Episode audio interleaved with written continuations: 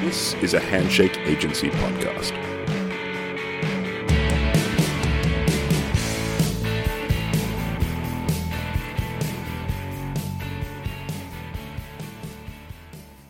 Welcome to episode 3 of Rewind's trip back 20 years to the birth of Something for Kate's acclaimed third album, Echolalia. I'm your host, Steve Bell. We're pretty much halfway through the story now, so if you haven't checked out the first two episodes yet, we recommend you hit them first before diving in here.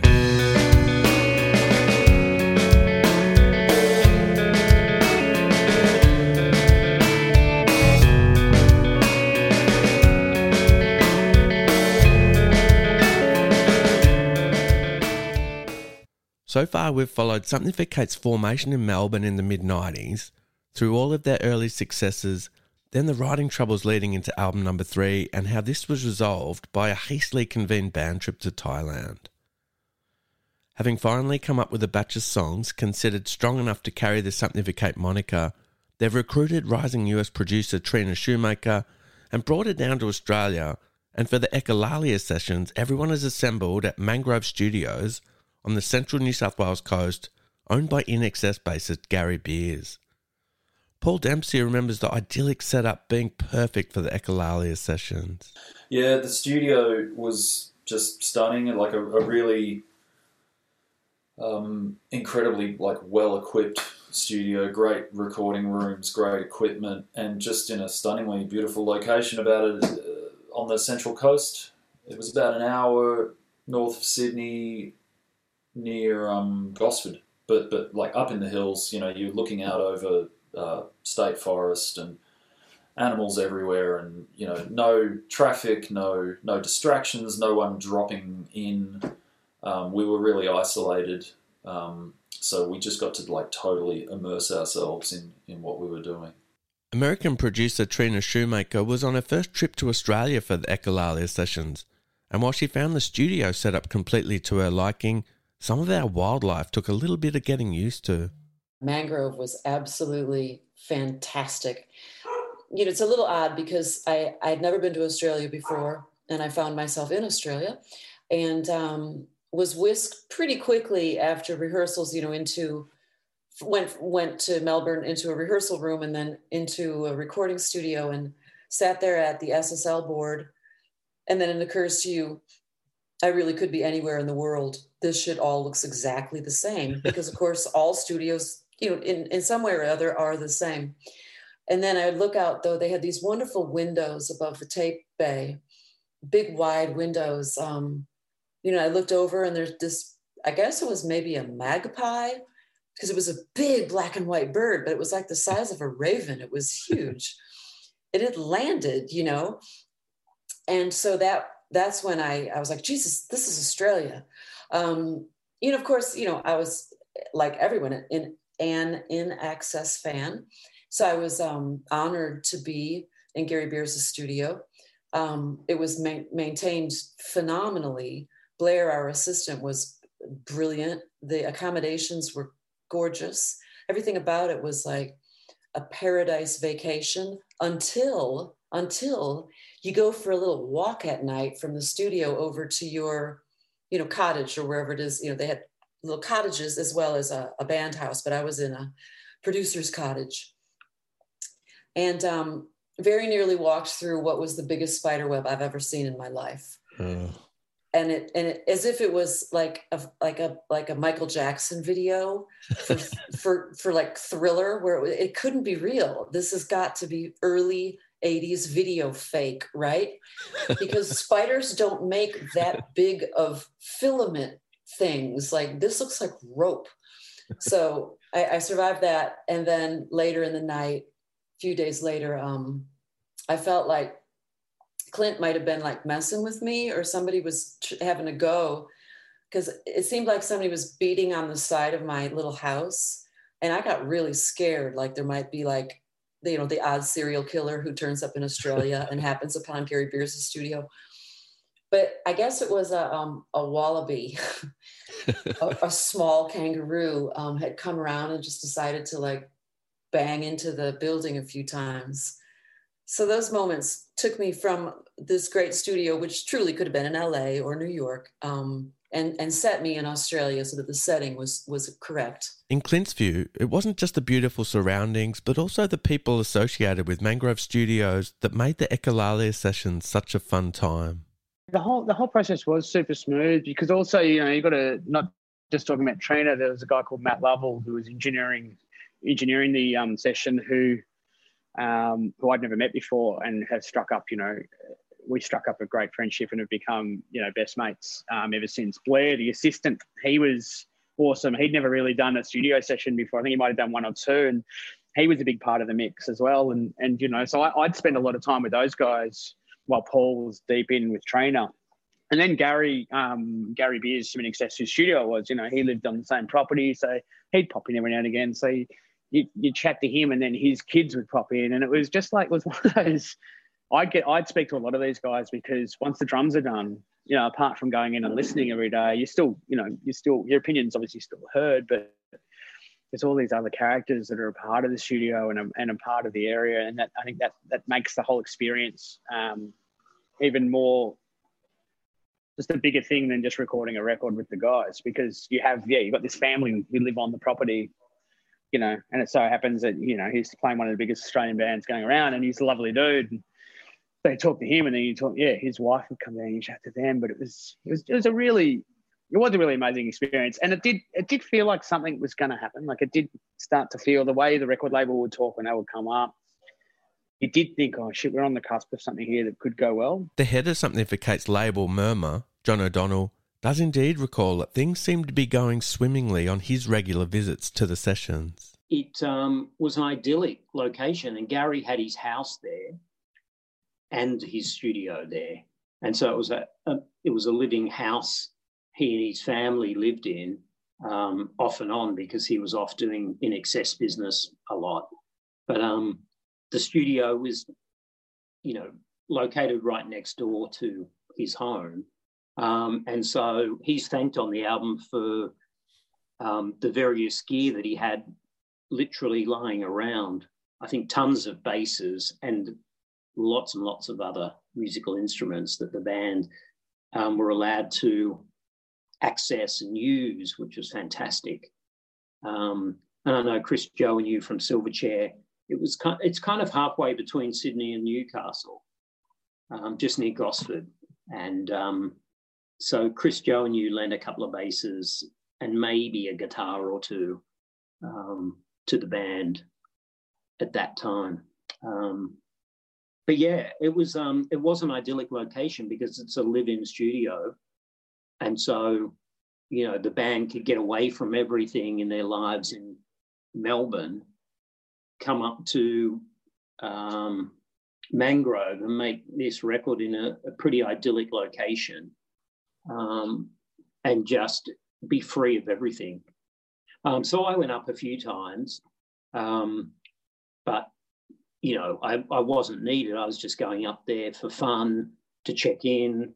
Um, you know, there wasn't a lot of heavy A and R needed with something for Kate ever, um, but certainly not on this record. Do, do, you remember the vibe of the sessions? Were they going along smoothly? Or? Yeah, they were. I think the vibe was really good. They'd, um, I don't know where they'd done pre-production with Trina um, they probably only had done a couple of days, and maybe they did it up at Mangrove. I forget about that. Be interesting to ask Paul that. But um, yeah, they were they were in great spirits. They were already getting along well. So my memory of that session was not that it was carefree, but it was, um, and it would have been reasonably tight time wise.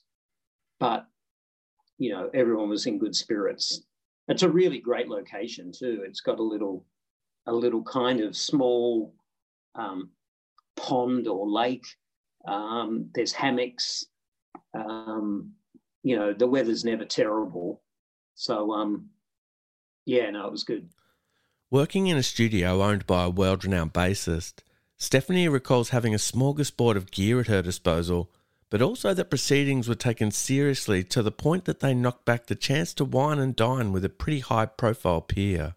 I remember, um, you know, Gary Beers owned the studio from INXS um, at that stage, and um, he'd just pop over with a, you know, a 1950s bass for me to use. You know, he'd sort of he'd bring over a selection from the house.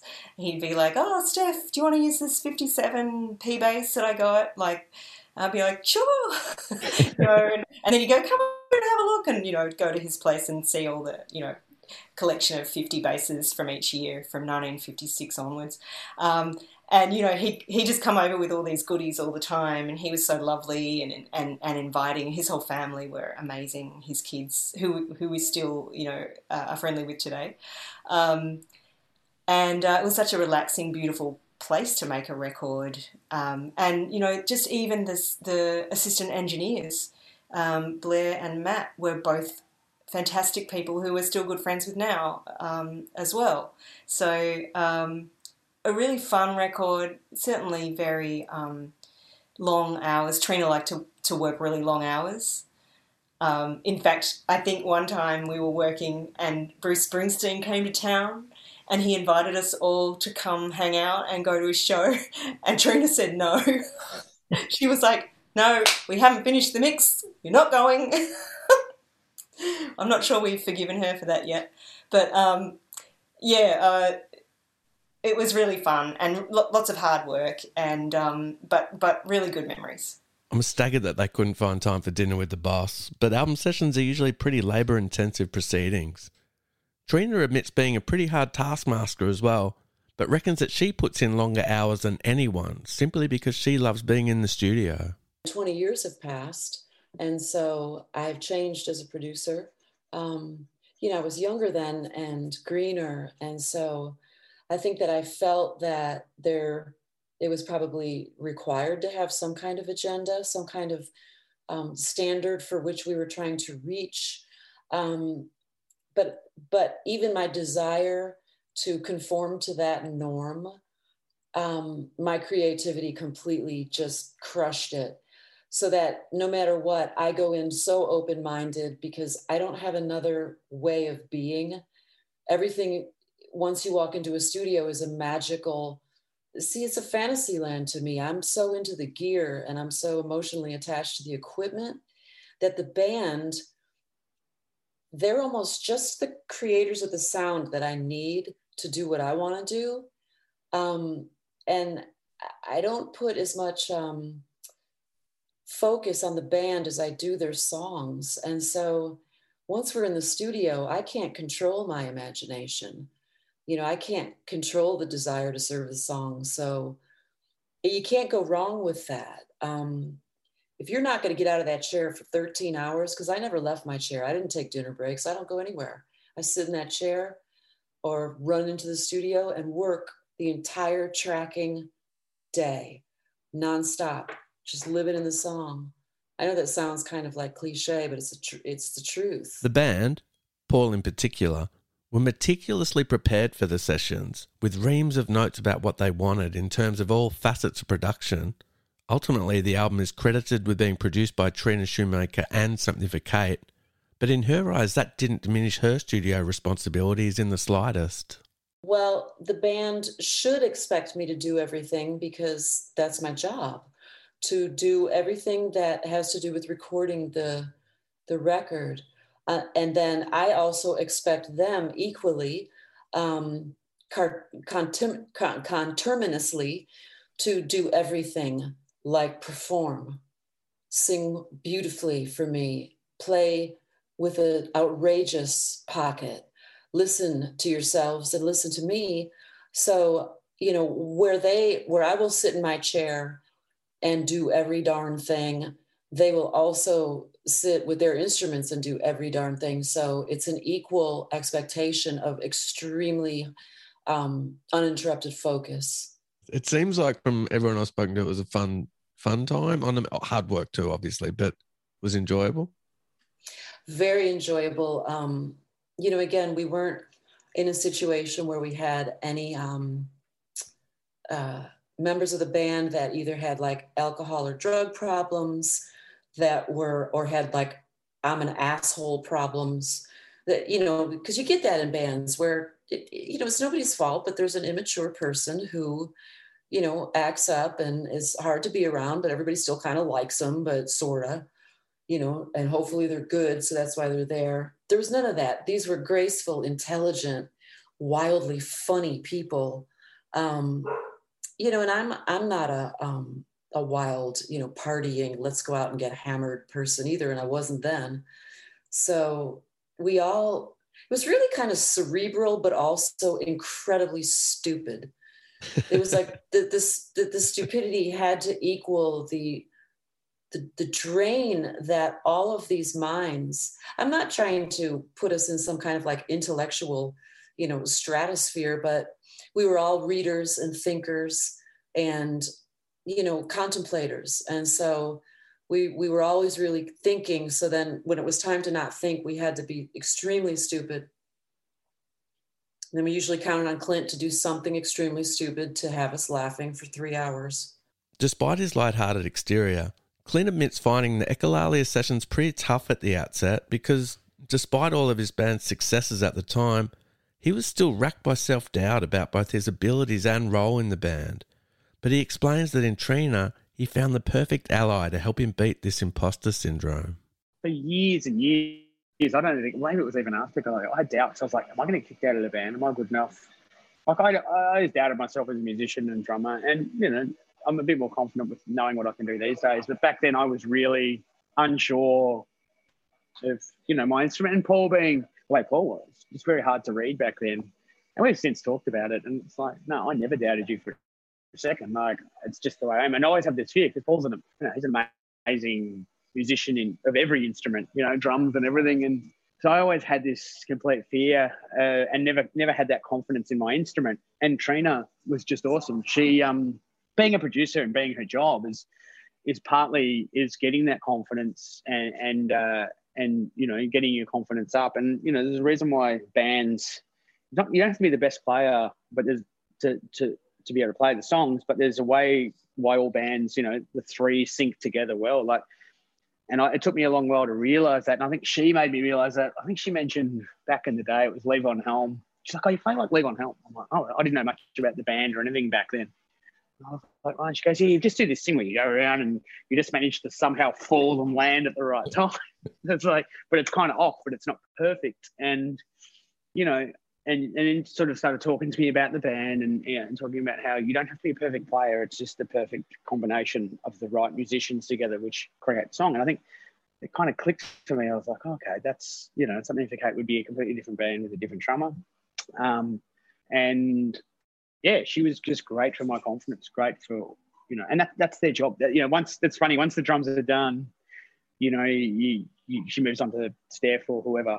It's like you, we still have that relationship, but you kind of you're done, your parts are down. Right, let's let's concentrate on Steph now. But I remember that week, it was the best. Like you know, Trina just such an amazing communicator and a great person and a great person for your confidence. Like I said, not just about the sounds, not just about pulling that. She's got to mediate between the band. She's got to, you know, they've got a big job producers. Um, to do, and that's why she was amazing. I think that's why we went with her on the on the record after that, the official fiction as well, because we all had such a great experience. But um, I look back on that time so fondly about about working with her and how lucky we were to actually work with her and to take a risk to fly a producer out from the states to go to this amazing um, studio in the middle of New South Wales, and everything just aligned. Everything worked really well, and yeah, really good experience. Trina, for her part, remembers giving Clint some pretty left field advice to help get him through the doldrums. You know, again, it's been 20 years, and so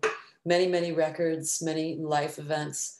And so I listened to the record in full in my studio, my mix room, um, really for the first time in, you know, 20 years. I would ref it, you know, listen to a piece of a song here or there if I wanted to remember a certain sonic, you know, place that I had been. But and I was blown away by how damn good that record is, how vibrant, and specifically how dope Clint's snare sound is. We killed it. And I don't know how we did that, but that snare drum sounds, and so does the kick drum.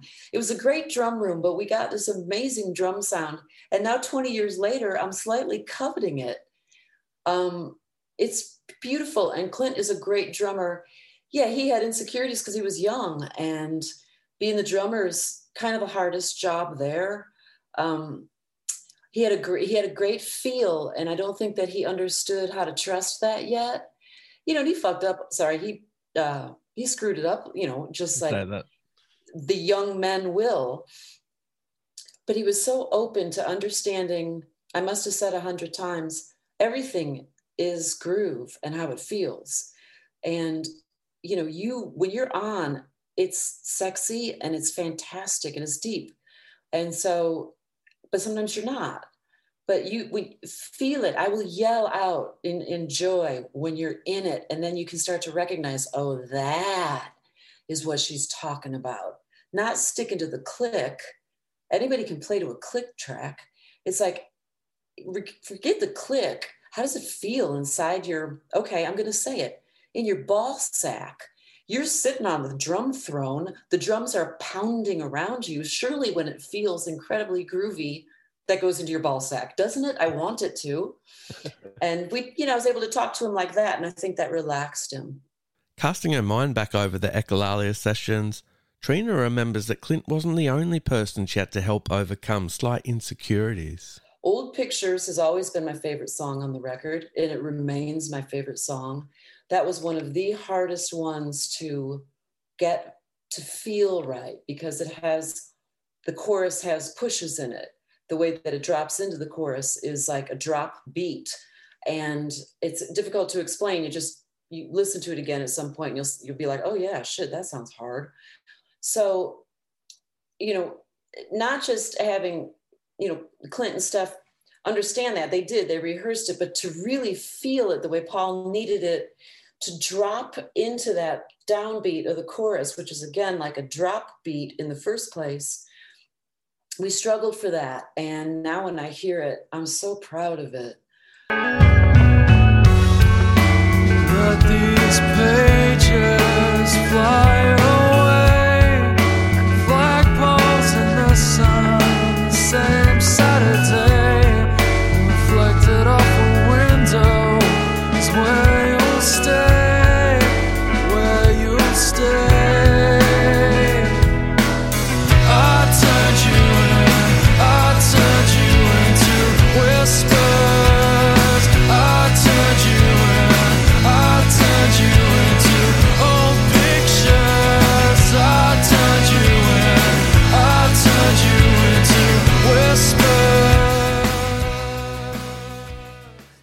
Stand Up was a tough mix. Um, we got the track pretty easily, but I was struggling getting a mix on that because I mixed it right there at Mangrove. And then Steph walked in, and I mean, again, she was, you know, she's a great bass player, but she had some insecurities too, mainly that Paul was always telling her what to play. And I was like, who cares? He wrote the song. Let him tell you what to play and then play it really cool and she started to really own not just you know the bass but her way of playing. It's like it doesn't matter if paul says play bim bim bum bum. It's how do you interpret that and make that you? And so she started to embrace that. But anyway so she walked in and i was like i don't know i'm not getting it she's like it needs more bass Trina and i was like it needs more bass. And i cranked the bass up and boom jerry happened. Jerry stand back the curtains and let some light in.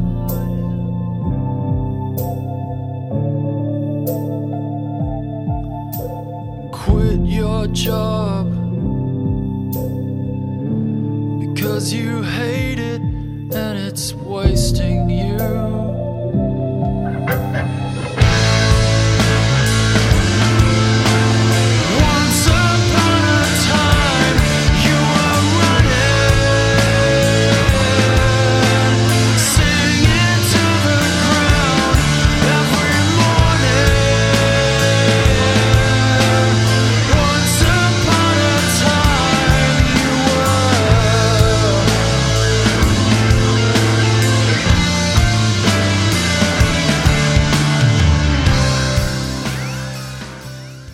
Stephanie, for her part, has nothing but praise for Trina's work on Echolalia, noting particularly the open channels of communication and how positive this was. in terms of why we worked with her. Um, uh, as a person, very open and easy to get along with, and you know we could be very upfront about how we felt about the songs and about the sounds we were getting, and there was it was you know we were it was a good um, combination of personalities that you could be honest and not sort of play any kind of passive aggressive games or you know be kind of hoping that you know um, you might be able to get a chance to say your opinion or you know it was all just this is you know we're making a record together and everybody just say what you think Paul also remembers the Echolalia sessions running smoothly, with only some pretty standard minor recording issues popping up. Yeah, it was great. I mean, I I don't have any memories of any, you know, uh, it was a really fun time, you know. Um, I mean, there's always, you know, there's always a bit of creative, uh, you know, tug of war sometimes over over a particular decision about, you know, this guitar tone or that guitar tone. But when the overwhelming feeling is that, you know, we're all having a great time because we're you know we're happy with the songs we've got and we're, and we're going to make a really good sounding record it was just it was really optimistic and really positive and just a really great energy and not just you know it was us and Trina but then there was also um, Matt Lovell the assistant engineer and um, uh, another guy uh, Blair who worked in the studio as well so what's that? There were six of us in there. Um, and the studio was owned at the time by Gary Beers from INXS, who lived kind of just down the, you know, in his, his house was just sort of over the other side of the garden. And he'd drop in with his kids, and um, it was just a really nice time. Back at the Sony offices, then A&R guy Craig Matheson remembers being privy to the Echolalia mixes as they began filtering through and being blown away by what he heard. I think I heard maybe I would hear songs, and you'd sort of be like, "That's good." Wow, okay, you got that one too. Oh, you got that one, and then it's like, I remember, I remember hearing "You Only Hide" was very near the end, maybe one of the last songs written. Um, but I was just sort of wowed from song to song. I mean, really, it's like, well, I've got this thing, stunt show, might be good to open the record. It's like, yeah, I think you're right. You know, um, golly, I'm just trying to think back. Um, Jerry stand up. I mean, you know, old pictures. I mean, it kind of like it was kind of it filled up really fast. It's like, you know, it's kind of like you know, even as a joke, I'm like, are you just going to do some filler? You know, where's the filler? You know, take it easy, dude. Just knock out a couple for the you know tracks 9, 10, and 11, then put a nice track at 12 to finish, and you're done. But you know, that's obviously not not going to be. And you know, so I just kept filling up. I'm trying to think I think I might have heard a version roughly sequenced prior to prior to mastering. Um, because I remember we were both listening, Paul and I were both listening to the Hans Zimmer soundtrack for the film The Thin Red Line, which is just incredible, like the best thing Hans Zimmer's ever done. And you know that was, you know, in Paul's incredible ears, he could hear things in that sort of modern classical record that he wanted for the for the mastering of of Echolalia, for example. So, um, but that was around that that period, you know, getting ready to really finish it. That it started coming together as a record, and you know, I had a very nice office. I didn't not sure I always did much in it, but you know, some of the best things I did was just shut the door and, and play the mixes of Echolalia um, on repeat and just sort of you know marvel at what what was happening. Murmurhead John O'Donnell also remembers realising that Echolalia was going to be a special collection when he started to hear completed songs come through as they were finished. I think it was Monsters, really. That's, you know, and it's funny looking back on the record. I think that's the obvious standout. Um, you know, the second single was Three Dimensions. The third single was 20 Years, which is, you know, they're amazing songs. I love 20 Years in particular. And, and Say Something was song number four, but but it was really Monsters that we all knew we had something special when we heard that song, and um, and yet you know we knew that the whole album was really special. Another one in particular, and I remember how excited the band was when they recorded "You Only Hide." Um, you know, a big, beautiful love song, Um, and um, Paul, I think he was, I think it might have been the last song they tracked. And um, he drove back, he and Steph drove back from Mangrove Studios and they'd parked their car outside my house in Sydney. Um, I think was the story. But um, anyway, they came back and it was a Sunday night at about 10 o'clock. And they came into our house, and I had three young kids. but they um, they were just so excited by this song, You Only Hide, and had to play it to me. And, you know, they were just busting. They, you know, they knew they'd recorded something really special and very important to them.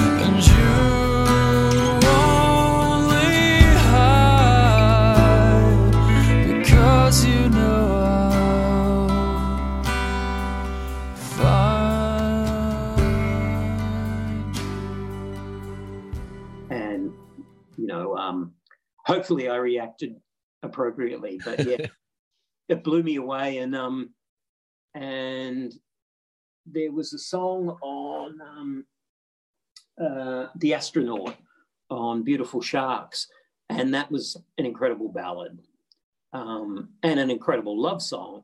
And um, and I remember, I think Paul really excited that he'd felt he might have topped that song and um, and yeah, it, it was um, very special. But yeah, so we knew he had a special batch of songs, but we knew he had a killer first single in Monsters. So Murmur are stoked with how Echolalia has come together, but what about the band? Clint admits having his usual self doubts about the finished product. You know, being in Something for Kate and knowing and loving Something for Kate and knowing I'm always like, we're gonna fuck this up somehow because we just, you know, we we don't write, we write, we don't write those big anthemic choruses. Stuff's in different time signatures. You know, the words are wordy. I'm like, I don't know. I'm like, yeah, it's amazing that that record did what it did. Stephanie also remembers having slight reservations after the Echolalia sessions, but mainly feeling that they'd collectively put their best foot forward. we agonized and agonized over that record like we do all our records i'm, I'm not going to lie we you know it's there's nothing um, there's nothing throwaway about making something for K record there's no sort of ah let's just chuck it down or whatever you know it's it's all very um, you know um, particularly back then was you know we would spend so much time on every little aspect, and um, so it was really exhausting. And but I think that we felt like we'd um, we'd nailed what we wanted to nail. Like you know, it, there was a sense of closure. Paul remembers he and Trina having a ball during the mastering process over in Los Angeles, both content that they'd done everything humanly possible to make Echolalia as perfect as it could possibly be. I just remember, you know, we've made we've made a good record that we're really happy with. You know, we've we've made a good Something for Kate record. Um, that's you know that's our only kind of you know that's enough for us. But yeah, I remember we mastered it in in LA and and it was really funny because Trina, you know, um, I, look, I I don't I could be wrong in saying this, but you know, my feeling was that, uh, you know, I don't know how many records at that time that Trina had produced and had the you know producer credit on, you know, herself. She had, like I said before, she had worked on a lot of amazing records as the engineer or the mixer or you know. Um, but I don't I don't know how many records she actually had like the, the full producer credit on uh, at that time. And um, so my feeling is that like it was pretty she was it was exciting for her and she just really really wanted it to be you know the best that it could possibly be you know um, which you know goes without saying but but she's so you know, we, her and I are quite similar, like overly analytical people, and you know, quite, um, you know, just really intense about details. And um, you know, we had to drive around LA and listen to it in the rental car and listen to it on the hotel room stereo, and then we went. Trina took us to like a Best Buy, which is you know what's you know you know what Best Buy is like, right? It's like a big electronic superstore and there's a huge wall of hi-fi systems and boom boxes and uh, and she like we spent an hour in Best Buy while she put the CD, the master CD, um, in like all the different CD players, and so there we are in Best Buy, like pretending that we're going to buy something. Uh, all the sales assistants are like, you know, can we help you? or whatever, and Steph and I are kind of stalling the the sales assistants because really Trina just wants to put this disc in every single CD player and hear what it sounds like coming out of all the different speakers to make sure that the mastering job and the mix job that she's done is as good as it can possibly be. Um, it was very fun. So there we have it. An intense but enjoyable process of prolonged creativity has resulted in the third Something for Kate album, soon to be released as Echolalia. Or would it be released? The band are happy, their producer is happy, their label Murmur are happy. But what about Murmur's bosses, Sony Australia? Are they happy with the finished result? Here's a quick sneak peek of a part of episode 4 with John O'Donnell discussing playing the finished version of Echolalia's first single Monsters to an entire Sony Australia conference. I had the finished record, and we had a Sony conference where the whole company comes in and there was this, you know, I had an hour to present what's coming next on Murmur. And I would have played Silverchair Staff and I would have played maybe Ammonia Staff or um, Lo-Tel was a band that we were working with then and they had a song called Teenager of the Year. But anyway, I ended our presentation with Monsters. And um, I knew it was a special song. So I played the finished mix of that song and during me playing that, Denis Handlin stopped everything, stopped the whole playback, and in front of the whole company said, Who here would put their hand up and say that this is a hit single? Um, so, very aggressive and challenging move um, in front of the whole company. And um, I put my hand up because I believed in this band and I believe, but of course, it was a rhetorical question. Denis knew that no one else in the room was going to put their hand up and say this was a hit single because A, he's Denis Handlin and he'd asked the question in such a way that he didn't want anyone to do that. Um, and so I stood there and he he was particularly nasty about it. He said, This record's not getting released. We're going to put this record on the shelf because this band's not ready to step forward. And um, and we'll talk about this later, but um, we're going to need more recording done, or we're going to need remixes done because this is not good enough. Wow. See you for episode four, I guess. We'll end this installment with Echolalia's fourth and final single, Say Something, released in February 2002 and rising to number 40 on the ARIA singles chart.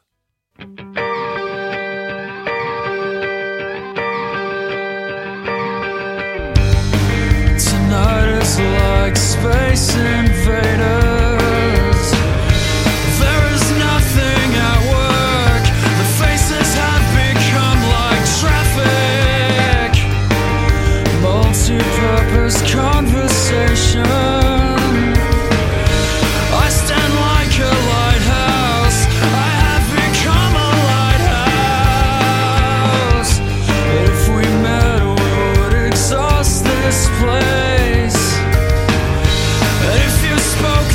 just one.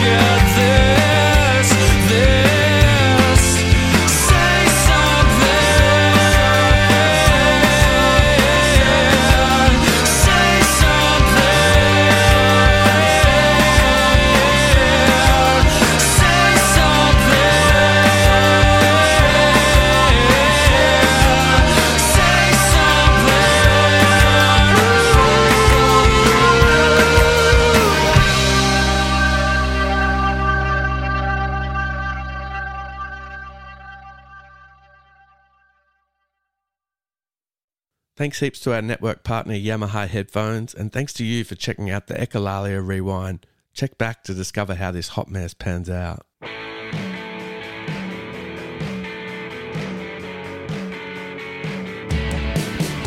Rewind with Steve Bell is a podcast from the Handshake Agency Network. Produced by Craig Treweek and Andrew Musk. Recorded and engineered by Zig Parker. Theme music by Dollar Bar.